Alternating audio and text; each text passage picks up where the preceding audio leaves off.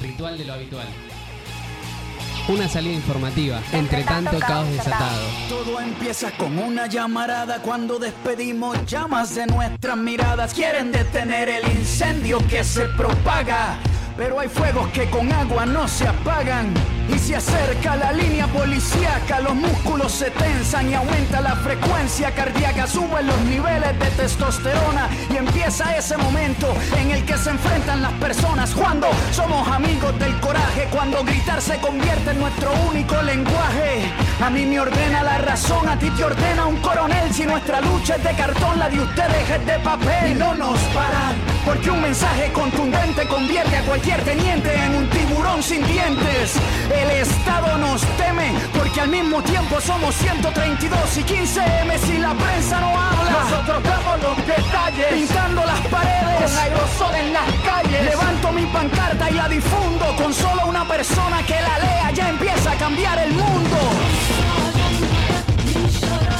Venga, soltamente, yeah.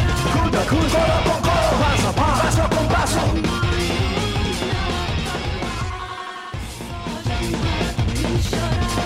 crece la ola, crece la espuma, cuando cada vez más gente se suma.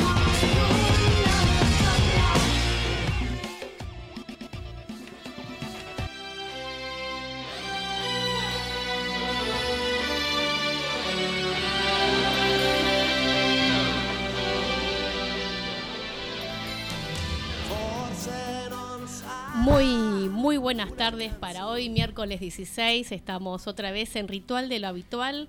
Quien les habla hoy, Virginia Soria, que vamos a estar sin la presencia del Tata y de Gaby, que están con ocupaciones y otros temas, pero nunca sola, por suerte, siempre bien acompañada hoy con Delfina Vivas. ¿Cómo andas, Delfín? ¿Cómo estás, Virginia? Muy bien, acá feliz de, de pasar un ratito por la radio.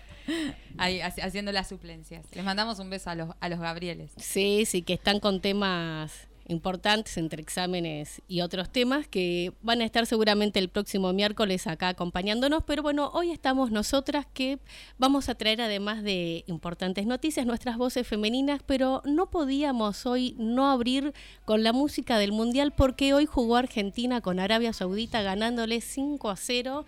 Eh, la escaloneta. La escaloneta me pone como loca. Así es, con dos goles de Di María, uno de Álvarez y uno de Messi. Así que arrancamos bien, un buen 5-0, tranqui. Hermoso. Los jugadores bárbaros, bien preparados para nuestro partido. Y este domingo arranca el Mundial. ¿Cómo lo tenés vos, Delfi?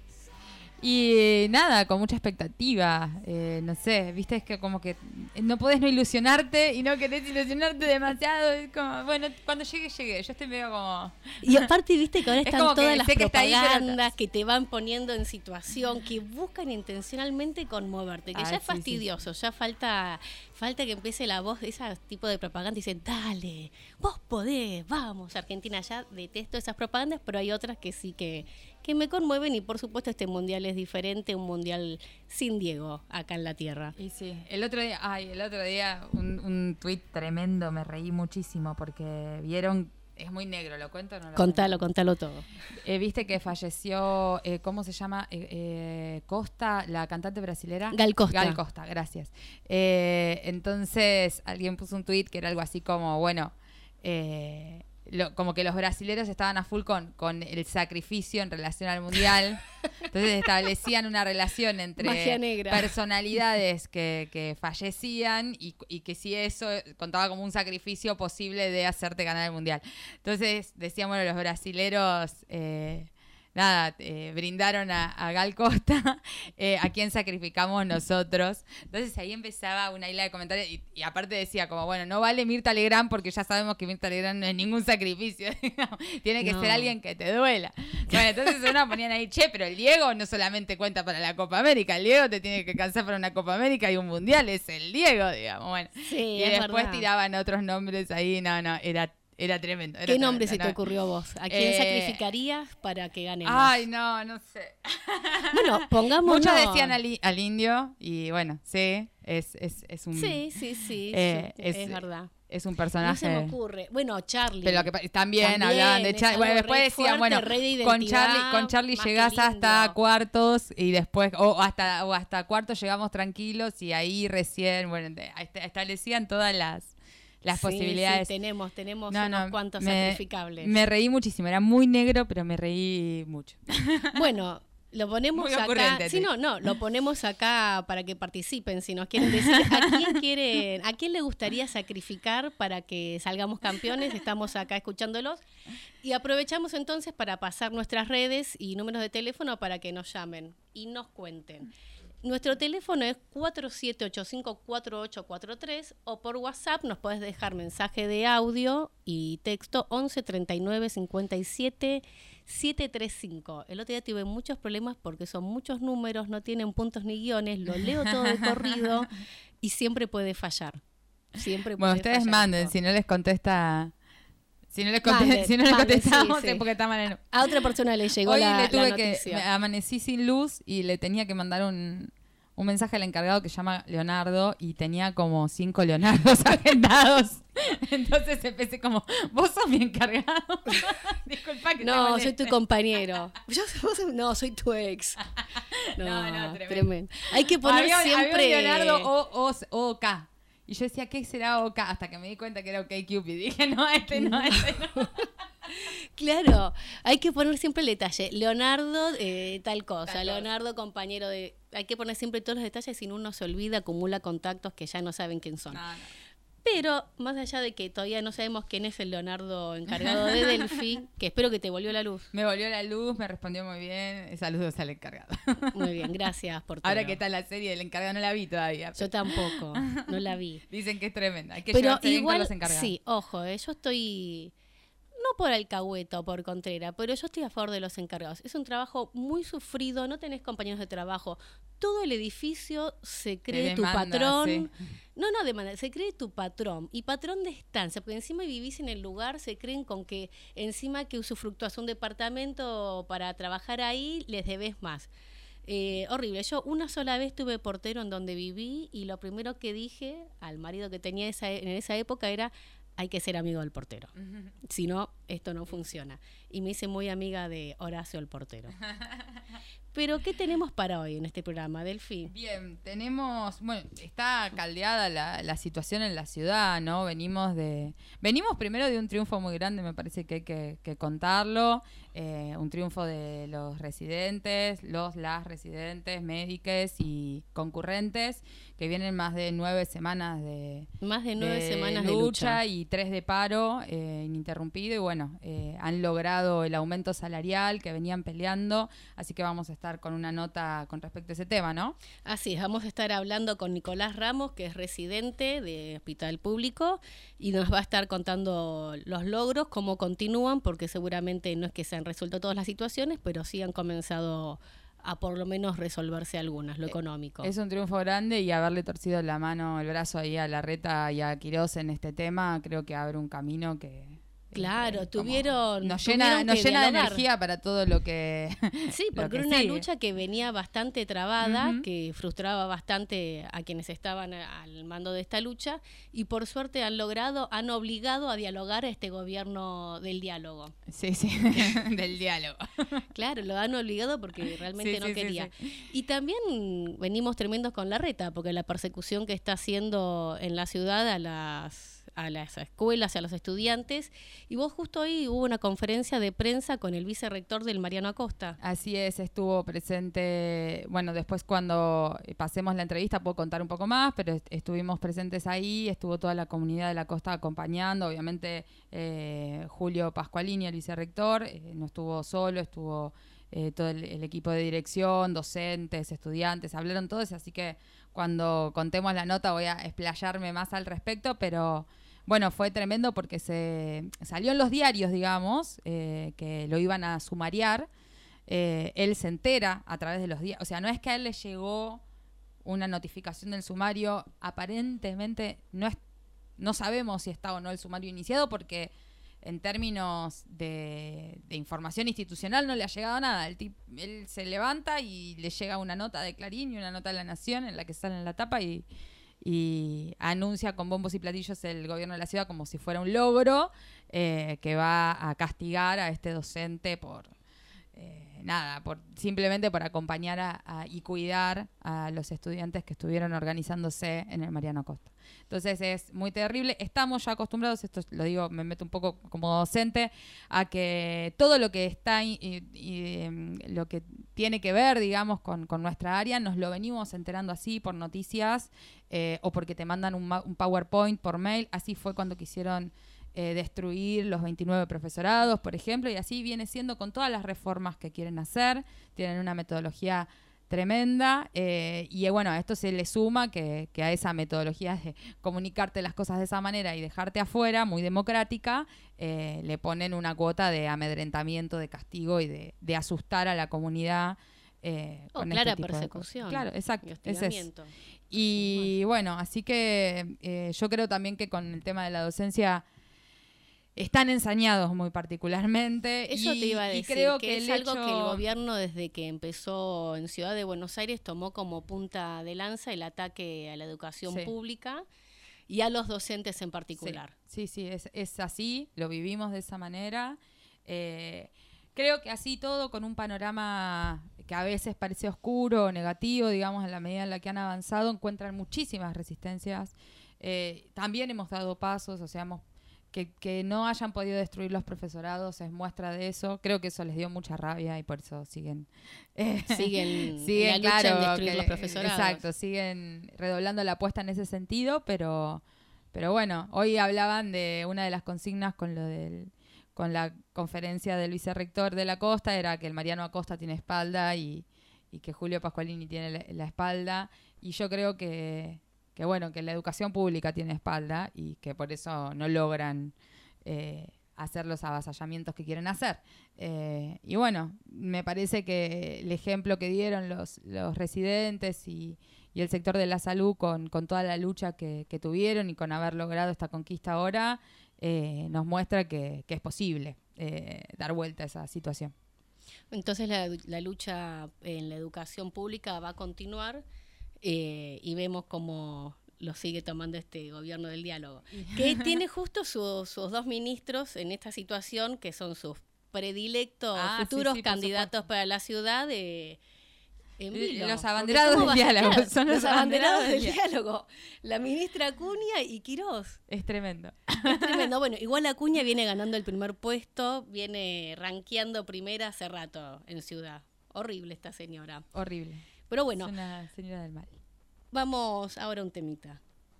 Yo contrarresto, este plano ya no que detesto. Le doy con la testa un cesto. No me hagas un test que no contesto. Desde tres represento un piedrazo que hace falso monumento. Un abrazo y un momento que se inmortaliza como nuestra firma en el cemento. Acá todo encuentro se romantiza. Que entre risas eludimos el tiempo. Cada hermano mi maestro. No se puede vivir entre el después y el antes. No hay nada que valga el estrés semejante. Acordate, no existe ni el pre ni el after. Todo sucede ahora, carajo, das te dejo mi buen destello. Donde esté yo, va a estar mi sello. Por otro, no me preocupo, se darán cuenta ellos. Que en su grupo hay más toys que un sello. Uh, solo buscas entretener. Eso es fácil de entender. Canta, mierda procesada para que caiga bien. Y ahora la gente se atraganta cuando no hay puré. No es un si ni con un cacho se rescatan. Son solo unos rapeos que van con respeto y gracia. Ya no me peleo si se nota la distancia. El cordón umbilical que los une con su falacia. Hacia donde voy no sé ni lo pretendo. Bueno, me impacienta no saber qué estoy haciendo. Me gusta ir de loco con el foco, vamos viendo. Y que se queden pensando, ¿qué carajo estás diciendo? Esta cura no me deja dormir. Y una duda que no me la saca ni el ichin. Eso que me representa me lo quedo para mí. La bandera que de orgullo no la uso para el marketing. Para el marketing. Oh, Lord, para el marketing.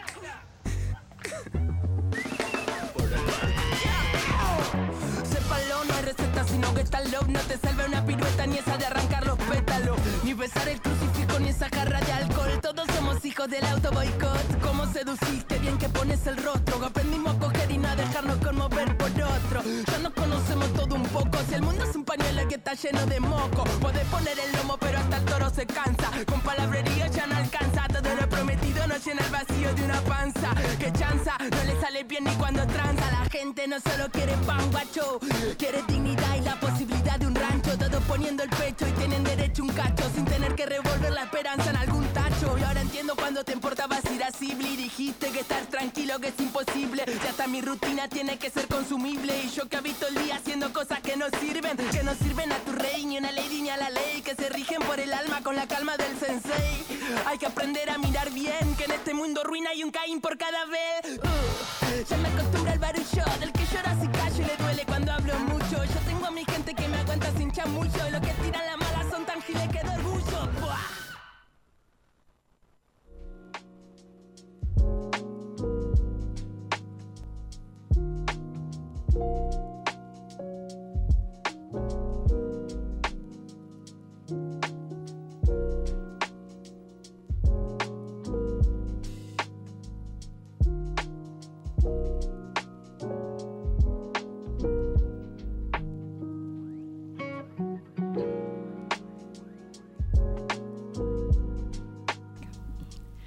Acá estábamos preocupadas con Delphi porque esta radio va creciendo día a día y va mejorando sus condiciones. Tenemos micrófonos, dentro de poco va a haber otro micrófono más para que seamos más en los programas.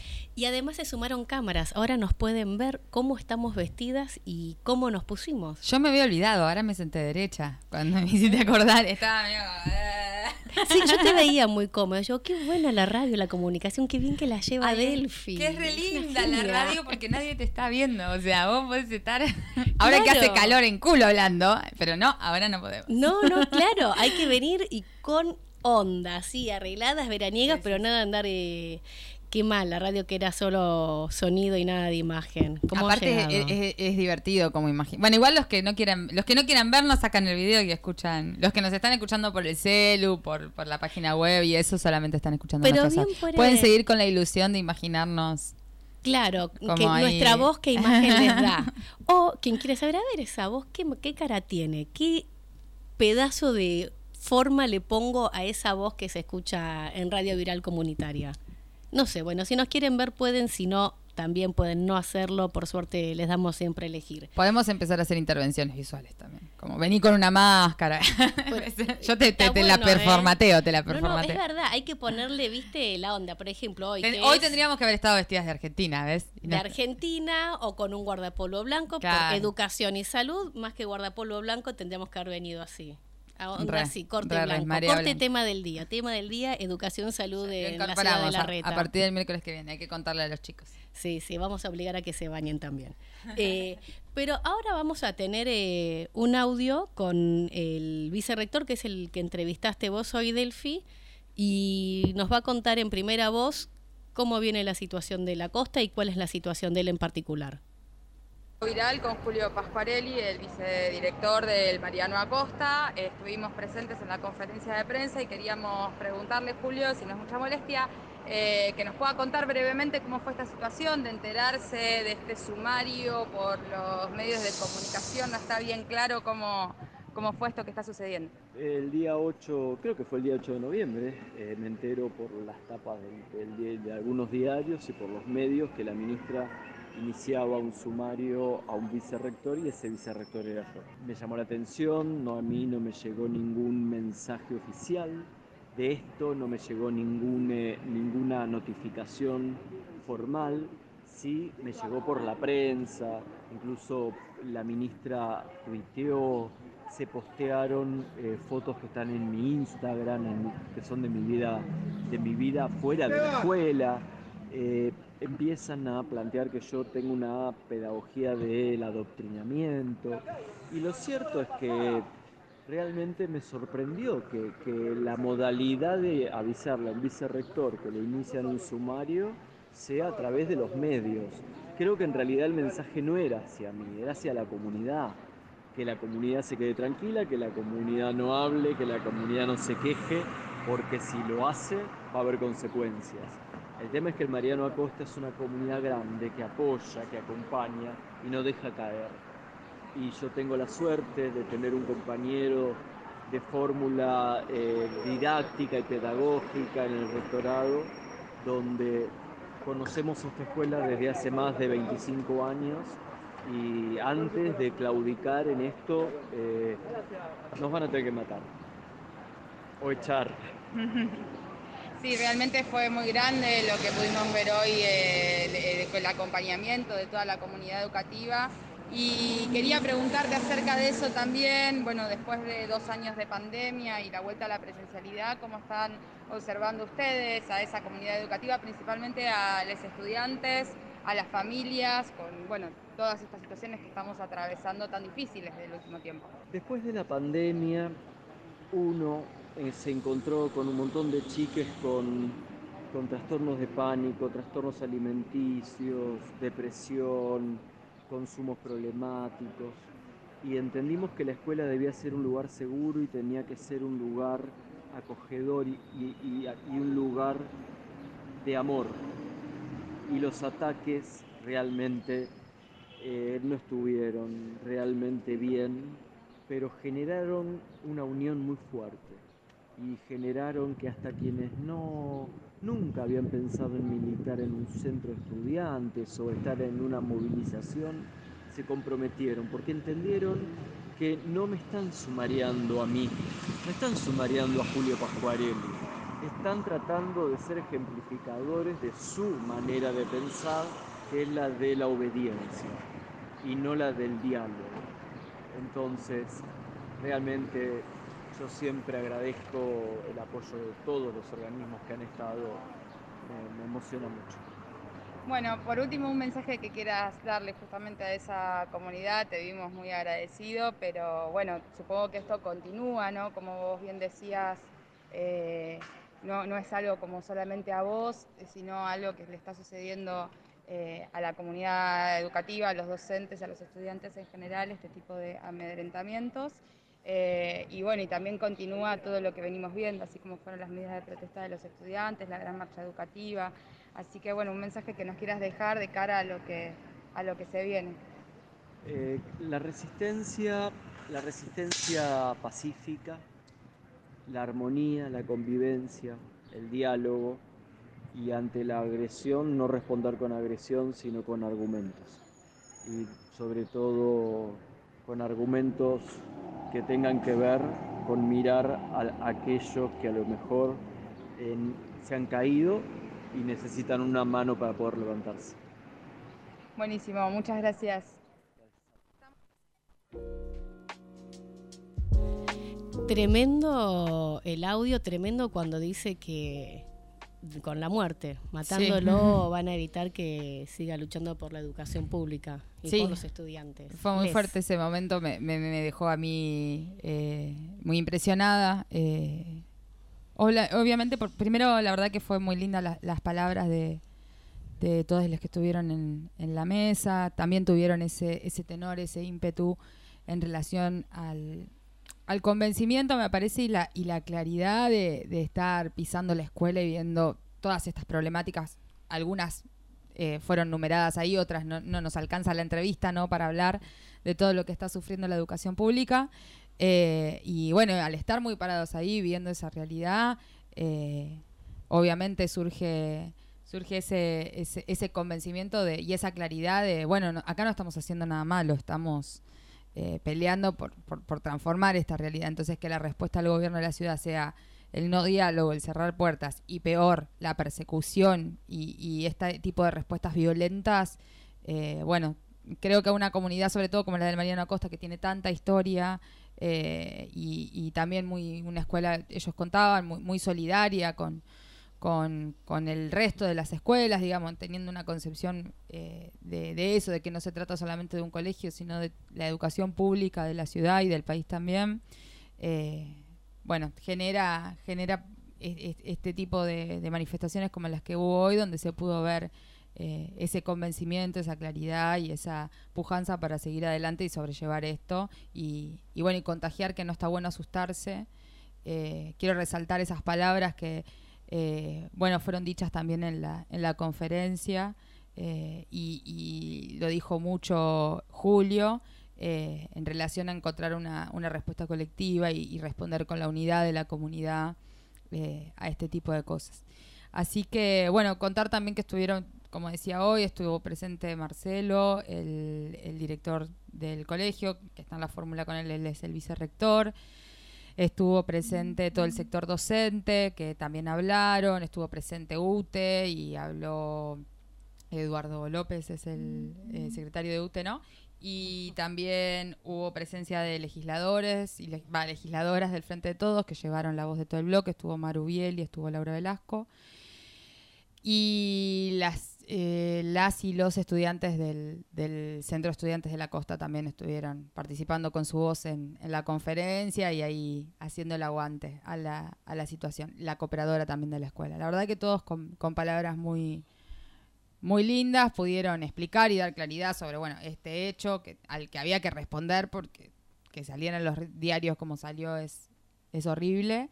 Eh, y bueno, eh, planteando que, van a seguir adelante, obviamente, que esto no nos va a bajar de la, de la lucha, creo que ni al Mariano Acosta ni, ni a ninguna es tremendo este el, tema del gobierno del PRO, de, del arretismo, el macrismo, porque que Luis Rector tenga la necesidad de decirle que, que si quieren detener la lucha van a tener que matarlos.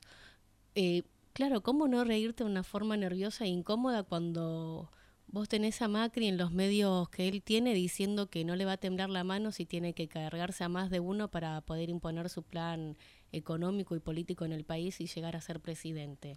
Y que cuando dice el vicerrector que no le hablaba a él, le hablaba a, la comunidad en general, porque no hay nada formal, es solamente los medios que trabajan pues, juntos, que el poder real, que es Clarín, que publique eso y que a él no sea notificado formalmente, realmente es una amenaza a la sociedad. Me hace acordar cuando Macri perdió, dijo, si me pongo loquito puedo hacer mucho daño. Es como, esto es una clara advertencia y no nos va a temblar la mano. Son, son así, tienen ese, ese eh, comportamiento súper eh, violento y amenazador. Eh, y una de las cosas en realidad que me, resonó cuando hablaba con él, cuando le hacía la entrevista, bueno, venía de escucharlo en la conferencia, una de las cosas que se nombró en la conferencia obviamente fue el intento de asesinato de la vicepresidenta, poniendo en claro ¿no? que nos enfrentamos a sectores que, que bueno, no les, no les tembló el, pulso para intentar hacer una cosa así. Eh, y, bueno, eh, si, si, llegamos a esa instancia con, con, alguien que está en ese rol político y eh, ¿qué nos queda a, los trabajadores? Él, él, lo dijo muy claramente, o sea, ¿qué me queda a mí que soy un, un vicerrector? ¿Qué nos queda a los trabajadores, digamos? Claro, totalmente. Em, yo creo que ellos eh, eh, vienen con, con, esa línea de... Eh, primero, no, no, les está temblando el pulso ni, ni para hacer estas avanzadas en contra de nuestros derechos, ni para decir las cosas que dicen, otra de las cosas que se nombró. cada vez peor. Una de las cosas que también se nombró en la conferencia, y hablábamos de Acuña, que tiene muy esta línea de Macri, es las últimas palabras de, de Mauricio Macri hablando del mundial, lo de que los alemanes son una raza superior, o sea, hay cosas que algunas las dicen con total intención, otras se les cuelan, eh, porque realmente piensan eso, eh, pero bueno, están muy envalentonados y vienen con esa avanzada. Pero me parece que va quedando claro también que, los sectores populares eh, no, no, no, no, no nos vamos a doblegar ante eso y no vamos a dejar que, que arrasen como quieren arrasar con nuestros derechos. Eh, y, eso también es para, para mí lo lindo de, rescatar esto que decía Julio en, la entrevista, como bueno, no, no nos vamos a rendir. Sí, eh, la verdad que es muy importante, qué bueno que, la comunidad educativa cada vez se une más, porque es cierto, como contaban, eh, que esto en realidad los llevó a unirse más y qué es lo que pasaba también con los residentes, que ante la negativa del diálogo y ante la avanzada injusta que iban haciendo en los derechos, eh, no te obliga más que a unirte y seguir luchando. Y para esto vamos a estar entrevistando a Luisa Leguizamón, que es una trabajadora eh, de la educación, es auxiliar de educación del Mariano Acosta, y ella también nos va a contar, porque hablando con ella, porque atrapando toda la comunidad, hablamos con los estudiantes en otros programas anteriores, ahora con el vicerrector, cómo va también apretando por otros lados, no solamente en la amenaza patotera y mediática que hace con los trabajadores, con los docentes, rectores, vicerrectores, los padres y las madres de los estudiantes, los estudiantes mismos, también avanza con la misma escuela que me contaba, escuela que se que se expresó en contra de, la situación, no me sale ahora la palabra, escuela que no le envían insumos, escuela que se retardan en, cumplir con los pedidos que deben cumplirse y va ajustando y castigando por todos lados. Así que ahora esperamos poder comunicarnos con la China Villa. Mientras nos comunicamos con ella, te agrego que esto, em, por obvias razones, uno no puede presentar eh, pruebas o testimonios eh, por este tipo de persecuciones que hacen, pero trabajando en las escuelas lo sabes y, te lo cuentan. Eh, los directivos están en una posición muy difícil, o sea, eh, han por un lado han avanzado en, posicionar a, directivos que respondan directamente a sus órdenes, eh, con, medidas de todo tipo, entre ellas la, reforma del estatuto que hicieron. Entonces van, van buscando tener escuelas que tengan directivos que, estén de acuerdo con su línea de ajustar y la educación y, tener esto una educación precaria para los pobres y una educación que solo pueden privada, que solamente pueden pagar algunos.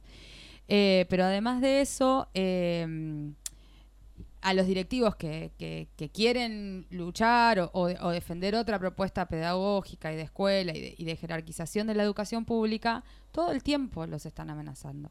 Y a veces eh, es con, una cosa tremenda como esta que hicieron de, difamar y de publicar eh, lo del sumario del vicerrector de la costa y otras veces es eh, con, esta, con, con, con, estas presiones de saber que si vos no haces algo como ellos quieren, eh, te sacan insumos, te sacan permisos para salir de excursiones, te sacan... Eh, empiezan a operar de esa manera, más el riesgo de sumario que, que, obviamente cualquier directivo tiene, tiene miedo de eso y, y, tiene que, que, estar en la dificultad de decir, bueno, de, de ¿Qué hago para que la escuela pueda seguir teniendo cosas? Que, o sea, Sin ponerse en riesgo. En eso yo resaltar eh, que es importante la organización de, toda la comunidad. O sea, entender que, bueno, con una comunidad organizada los directivos también tienen otro, otro respaldo.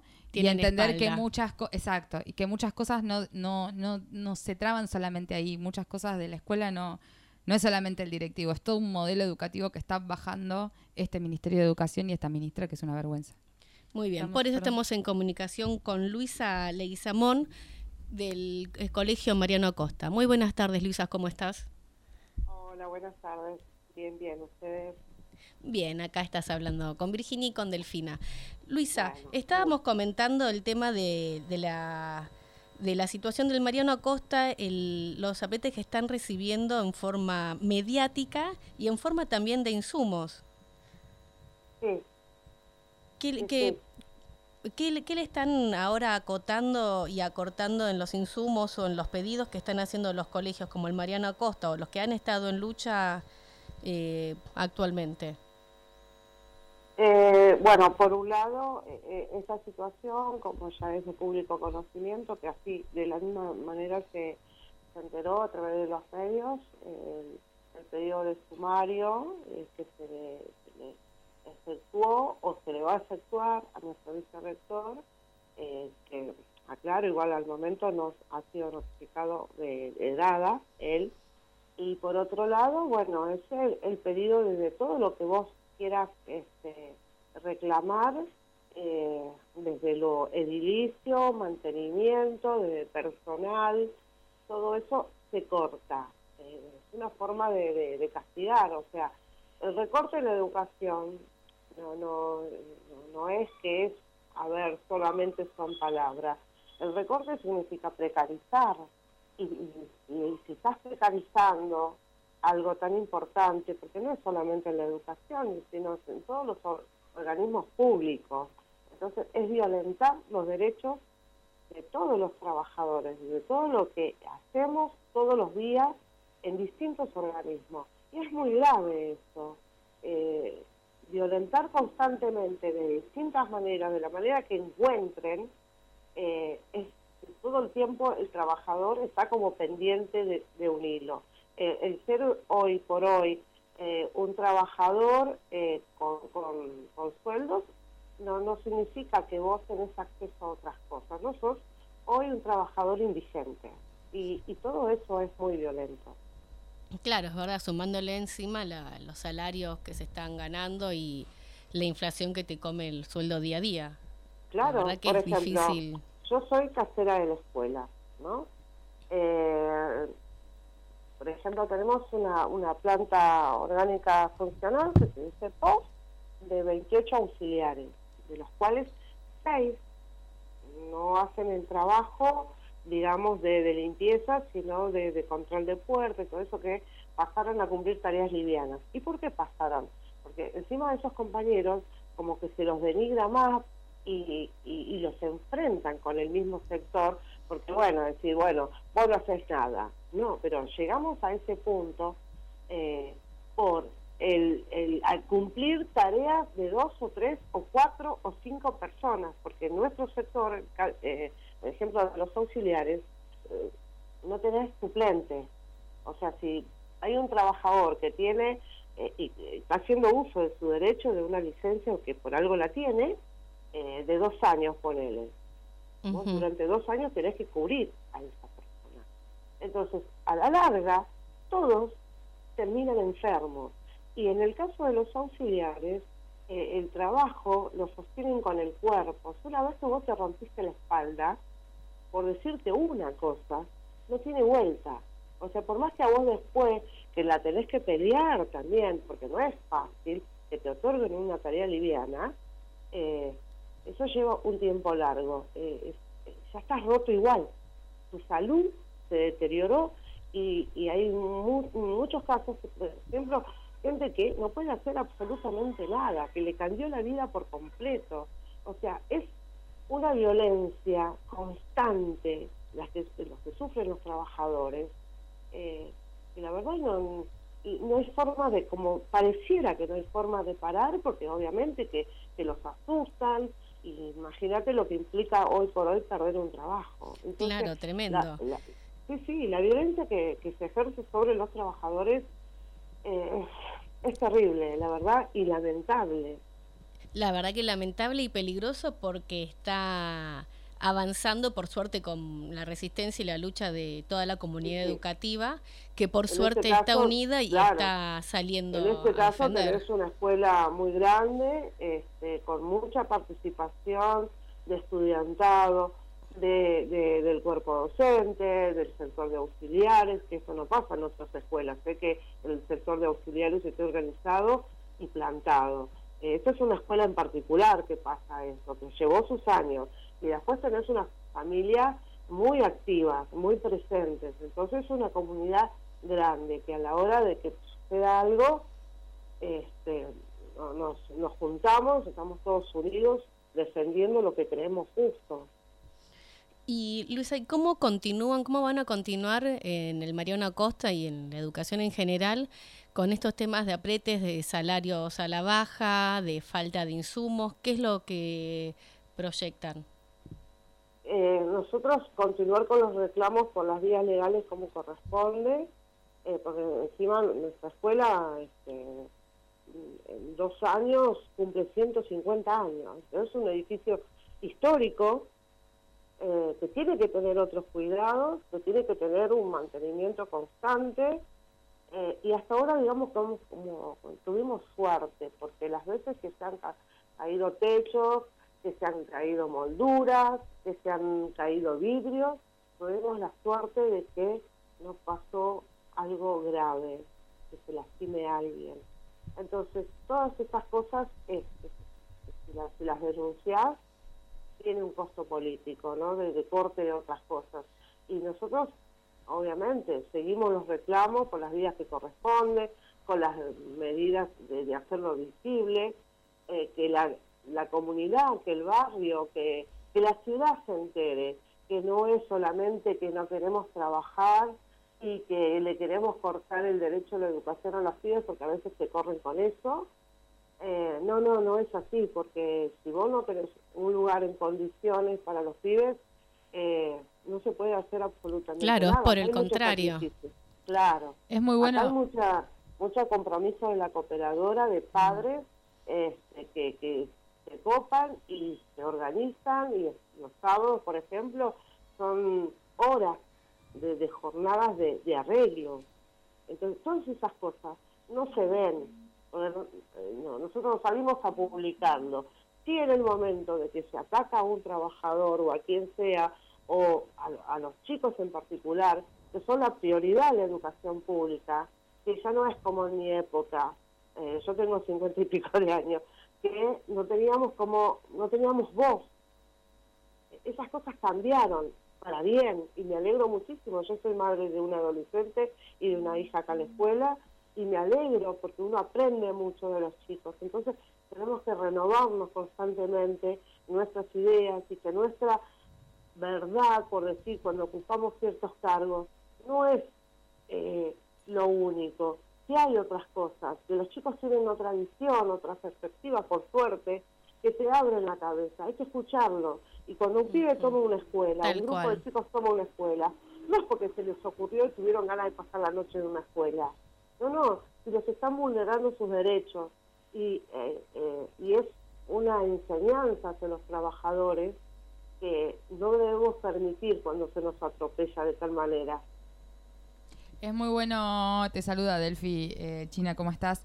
Eh, lo que mencionabas recién, toda la, cómo ilustraste, digamos, eh, lo, complejo que es una escuela, el, el, laburo que lleva sostener una escuela de todas y de todos sus trabajadores y del compromiso también del, del estudiantado, por supuesto, sobre todo ante esta avanzada y esta lógica que que impone mediáticamente también el gobierno de la ciudad en, eh, en esta onda de bueno no no quieren no quieren trabajar. Es, eh, o, esto que pasó con los docentes que nos querían mandar a eh, hacer una jornada un sábado como que imponernos esa jornada como diciendo bueno lo que pasa es que ustedes laburan de lunes a viernes tienen tres meses de vacaciones todas, todas esas falacias que se inventan no, no solamente sobre los docentes sino sobre todos los trabajadores de las escuelas eh, que son tremendas, que no son reales y que, bueno, tu testimonio ilustra cómo trabajamos muchísimo de más y, estamos exigiendo buenas condiciones. Y, ¿sabes por qué? Eh, por ahí hablan desde su pensamiento. Tal vez ellos eh, florecen hacia el resto de la comunidad o por ahí de sus propios votantes. algo es como que se están mirando al espejo ellos. Sí. Porque cuando hablamos de, trabajadores, eh, sobre todo en, los organismos eh, públicos, es porque están tan lejos, tan lejos, siempre es en el ataque, no en el consenso. Y están lejos porque a la escuela nuestra, en plena pandemia, de donde yo estuve acá, y donde hubo posibilidades de poder hacer algo, aunque sea mínimo, eh, para mejorarla, la escuela estuvo vacía, desde el lado del mantenimiento, desde el lado, desde el gobierno de la ciudad, en ocuparse, porque este, cuando, a ver, cuando uno dice, hacemos, bueno, eh, y a veces yo necesito las pruebas, porque el que, está dentro, el que está dentro de un lugar y que lo ve todos los días, que lo sufre, o sea, yo trabajo, eh, vos fíjate, yo no trabajo en un silloncito. No, ¿sabés qué es lo que me hace acordar a mí, Luisa? Eh, mm. Este gobierno que es del gobierno de Juntos por el Cambio, del PRO, eh, cuando los estatales en los despidos del macrismo decían mi, eh, mi trabajo son tus derechos. esto también se aplica, es la misma línea de ajuste, persecución y si puede, si le da el permiso y el plafón, despidos, para sacarle derechos a la ciudadanía.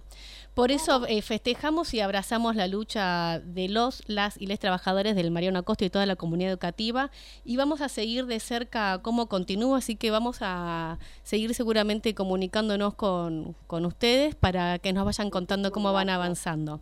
Y te saludo y te agradezco muchísimo la comunicación que hemos hecho. Gracias a ustedes por el tiempo. Muy bien, estuvimos hablando con Luisa La China Leguizamón, trabajadora auxiliar del Colegio Mariana Costa. Que no te pase a vos, no vas a entender, siempre así, tan egoísta, hasta que no te pase a vos, no vas a entender, clásico individualista. Decido que no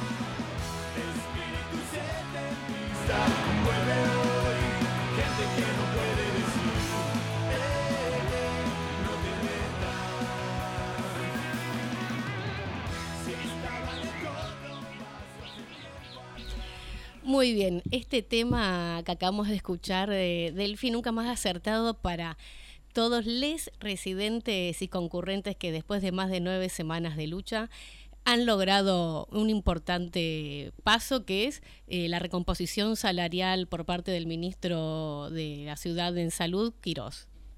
Y Sí. Perdón, te Ah, que- que- no, no, no, que es un. es- me hiciste acordar, digamos, con, con la algarabía del tema. Eh, estuve viendo todos los videos, va, todos no, pero varios videos eh, de, de la alegría, de los festejos, de la marcha del lunes, del lunes fue a la noche, eh, de esa marea blanca, como la denominaron ahora. Nada, una alegría. Era Sí, hermosa, una un canción triunfo mejor de que todes, otra. es un Estamos, triunfo estamos- de todes. Es un triunfo de todos. Y para eso estamos en comunicación con Nicolás Britos, que es residente de segundo año del Hospital eh, Ramos Mejía. Buenas tardes, Nicolás, ¿cómo andás? Hola, ¿qué tal? Buenas tardes. Acá te recibimos con toda la alegría de un triunfo de la lucha que han llevado ustedes por más de nueve semanas acá en la ciudad de Buenos Aires. No, la verdad que eh, nosotros estamos eh, sin palabras. Eh, empezó algo legítimo con un mensajito en un grupo el, el 15 de septiembre, che, nos juntamos a charlar por los sueldos, paramos, nuestro primer paro fue el 21 de septiembre, eh, a partir de ahí nos empezamos a organizar, a hablar con distintos servicios, empezamos a hablar entre hospitales, eh, después hasta llegó un momento, bueno, vamos a empezar a tomar un poquito más de medidas, eh, nos juntamos, hicimos el paro por tiempo indeterminado, después empezamos a hacer paro con guardia y después notamos que los, los, medios nos empezaron a dar un poco más de, importancia y dijimos tenemos que dar eh, un golpe eh, mediático. Eh, hagamos una, una marcha de velas para que no se apague la salud pública, para que, que, la, que la gente que pueda ver lo que somos nosotros y lo del, lo del lunes fue algo, algo increíble. Éramos más o menos 3.000 residentes y 5.000 personas de la comunidad.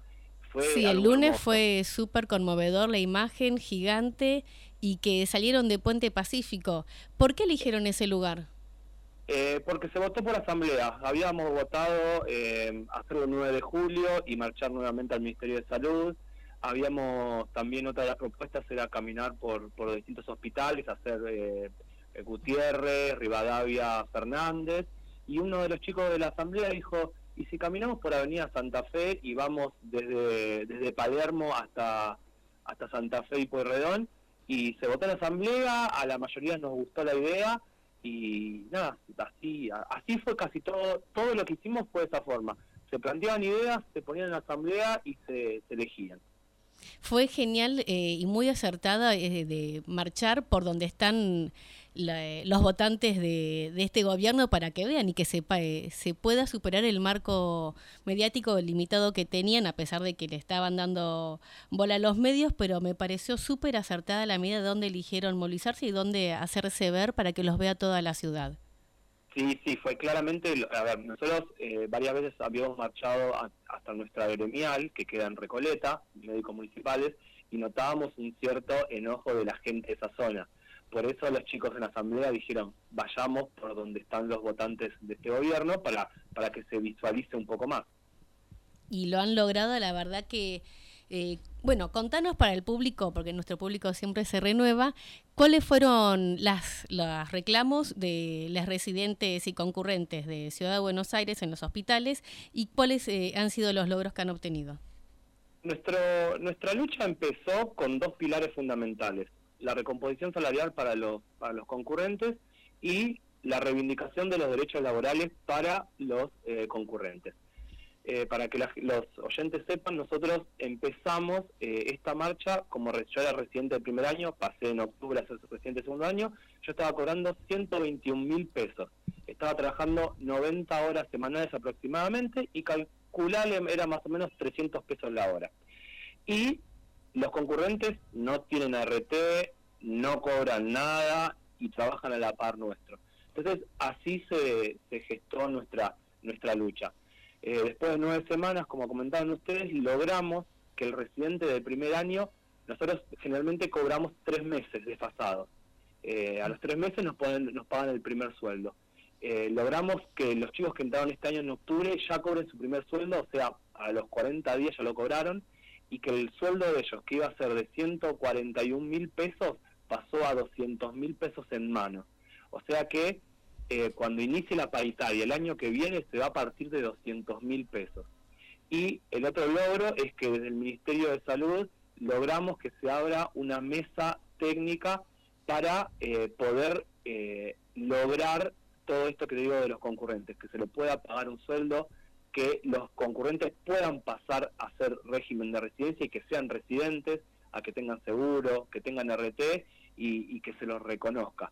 Porque les voy a comentar un poquito a los oyentes, nosotros tuvimos una reunión con Fernán Quirós y Fernán Quirós les dijo a los concurrentes que eran personas mal formadas que no tendrían que estar trabajando en un hospital. ¿Me estás hablando en, serio?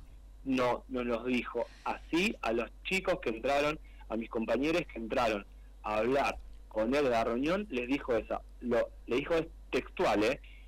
Los concurrentes no tendrían que estar atendiendo, son personal mal calificado y no tendrían que estar en un hospital.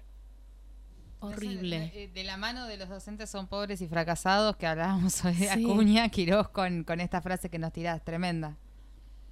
Y, y ustedes habrán dado cuenta que eh, otro de los de, que logró eh, la asamblea de residentes y concurrentes es que los medios protejan a Quirós. Hace 15 días que Fernán Quirós no sale a dar una nota.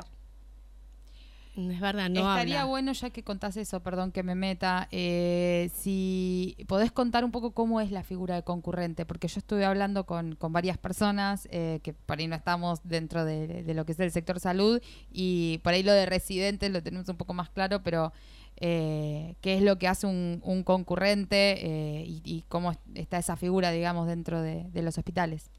El régimen de concurrencia es, es exactamente igual al régimen de residencia, en el sentido de que para ser residente concurrente tenés que rendir un examen, se ponen, eh, que hacen una lista por, por nota, por prioridades, y vos elegís, eh, eh, si no quedaste como para ser residente, puedes ser concurrente. Los puestos de concurrencia se dan en, en servicios que, que hay pocos eh, puestos de, de residentes, no sé, como por ejemplo hematología, dermatología, neurología, hay pocos puestos de residentes, entonces abren eh, cupos de concurrentes. En salud mental también, ¿no? En salud mental, ni hablar, 80% de los eh, concurrentes son de salud mental. Es una precarización, básicamente. Sí, porque ¿por qué abren pocos cupos? ¿Por qué abren pocos cupos si es eh, una especialidad que demuestra que necesita muchos más cupos para atender? Exactamente, pero eso tendría que ser puestos de residencia, pero están buscando, a ver, no solo este, este gobierno, a ver, eh, empiezan sacando puestos de residencia para ponerlos concurrencia. Cuando la gente no quiere hacer concurrencia, o lo van a poner que se haga privado, que sean cursos, nosotros decimos cursos superiores, formarte con un curso superior, que es un curso pago. Entonces están buscando eso, que sea todo privatizado. Claro, claro, privatizando la educación superior en salud, cual, es tremendo, pero si uno se pone a analizar eh, a este gobierno que hace bastante que está en Ciudad de Buenos Aires, va con esa dirección. Sí, sí, a ver, nosotros siempre contamos que hasta hace 5 o 6 años atrás, todos querían venir acá a Capital por eh, los hospitales estaban bien mantenidos, había insumos, los residentes éramos los que mejores cobrábamos en Argentina, y en los últimos 5 años perdimos un 50% de, de sueldo y eran todos los años entre un 10 y un 15% de perdíamos eh, a, la, paritaria con respecto a la inflación. Y en cinco años nuestro poder adquisitivo más del 50% cayó. Y también eh, al haber menos puestos de residentes, que no solamente bajó el salario, sino bajó la cantidad de residentes que ingresaban, obligando a los ya recibidos, los médicos recibidos, porque vos sos un médico recibido, a actuar como concurrente, que no les pagan ni le reconocen, empeora la situación de los hospitales públicos en general. empeora todo, o sea, empeora al residente que generalmente puede llegar a trabajar 12 horas, tiene que trabajar mucho más porque hay que hacer trabajo, porque generalmente el, el, concurrente no, no hace todo el horario o hay un día que no viene a trabajar porque tiene que ir a trabajar a un privado para poder eh, para poder vivir porque tiene que cobrar de algún lado eh, entonces todo eso se va deteriorando se, ve mucho en las guardias, donde hay eh, demoras de hasta 4 o 5 horas. Y ni hablar de los fines de semana, y ni hablar no, pero si uno, noche. Claro, si uno sabe que la gente está haciendo la cola en las guardias desde la noche anterior o para sacar los turnos en los hospitales también desde la noche anterior.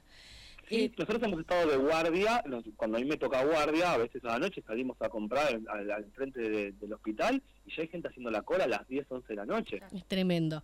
Nicolás, ¿en qué te especializaste en el Hospital Ramos Mejía? Estoy haciendo la residencia en neumonología. Mira, ¿y cuántos residentes y cuántos concurrentes están en tu especialidad? En mi servicio es eh, un residente por año y dos concurrentes por año. ¿Vos te imaginabas cuando te restabas recibiendo de la carrera de medicina que iba a ser así lo que te continuaba de atención en los hospitales?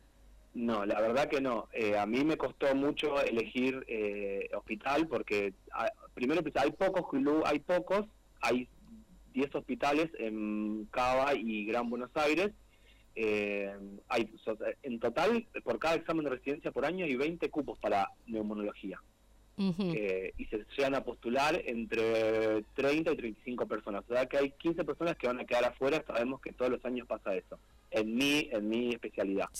Eh, yo estoy en un hospital donde eh, faltan insumos. en este momento no tenemos tomógrafo.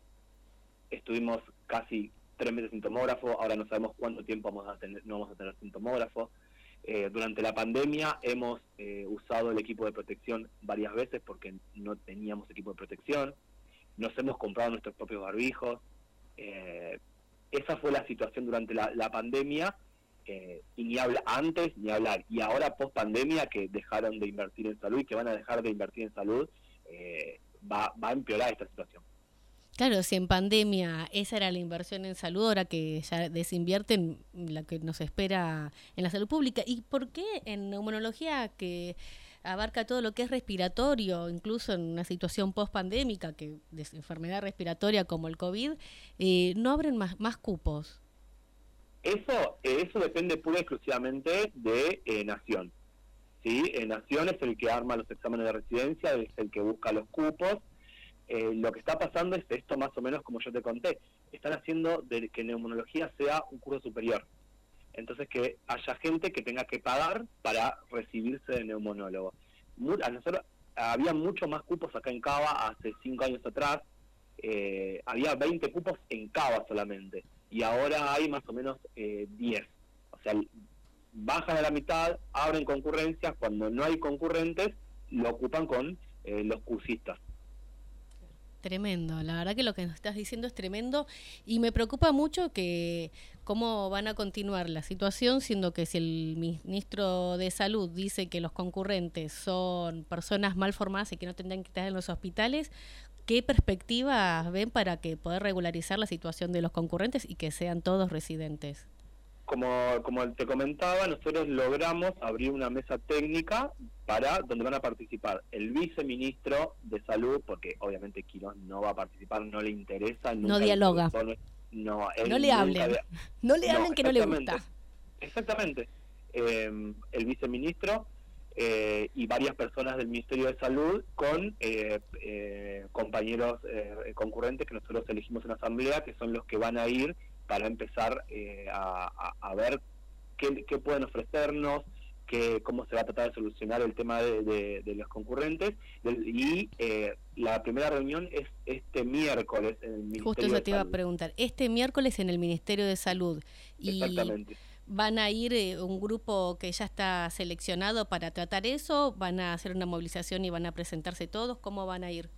Movilización va a haber, va a haber un cese de actividades a partir del mediodía el miércoles en todas las residencias de Cava y vamos a marchar justo junto a nuestros compañeros eh, concurrentes. Ya sabemos quiénes van a ser eh, los que van a ingresar, que son chicos que elegimos, que elegimos en, la asamblea de Cava y, bueno, van a tener todo nuestro apoyo porque eh, nosotros logramos algo importantísimo. pero esto no hubiera sido posible sin el apoyo de ellos que estuvieron marchando a la par nuestra, sabiendo que el reclamo de ellos era mucho más difícil que el nuestro, y así todo, venían todos los días con nosotros. Eh, nosotros tuvimos 21 días de pago indeterminado, donde ellos vinieron todos los días con nosotros, y como mínimo necesitan nuestro apoyo. Perfecto, entonces Nico, vamos a estar acompañándolos para la próxima reunión que tengan y siguiendo de cerca semana a semana cómo viene la lucha de los, las y les trabajadores de la salud, que gracias a su lucha mejoran la situación de todos nosotros para que podamos ser atendidos como corresponde en los hospitales. Sí. les agradezco mucho el, espacio y para comentarle un poquito también eh, a, los oyentes y a ustedes, no solo somos médicos. Eh, tanto residentes y concurrentes, hay, como dijiste, de salud mental, psicólogos, hay, hay nutricionistas, hay fonoaudiólogos, hay trabajadores sociales, hay sociólogos. Es un equipo eh, de, la salud eh, que forman tanto la, residencia como la concurrencia y, y eso también nos gusta remarcarlos porque no solo somos médicos, somos un equipo de salud. Muy bien la aclaración y muy correcto también tener en cuenta las otras carreras que también son profesionales de la salud y que también nos atienden día a día en los hospitales. Nico, te agradezco la comunicación y te despido que se nos está yendo el programa, pero vamos a estar siguiéndolos y seguramente la semana que viene te vamos a estar llamando para que nos cuente cómo les fue en esta reunión. Con un abrazo y felicitaciones, sobre todo por, un por este gran abrazo. Este gran triunfo. muchísimas gracias y gracias por el espacio. A vos. Muy bien, estuvimos hablando con Nicolás Britos, residente de segundo año eh, en el Hospital Ramos Mejía. y ahora se nos fue el programa. Yo, esperaba un tema como, para, como Para despedirnos, tengo un audio así cortitísimo. Dale. Un tema que cantaban los médicos festejando, los residentes, las residentes. Nos vamos con ese tema. Concurrentes y médicas festejando. Delphi, y nos, despedimos y nos vamos con ese tema. Un abrazo a todos. Soy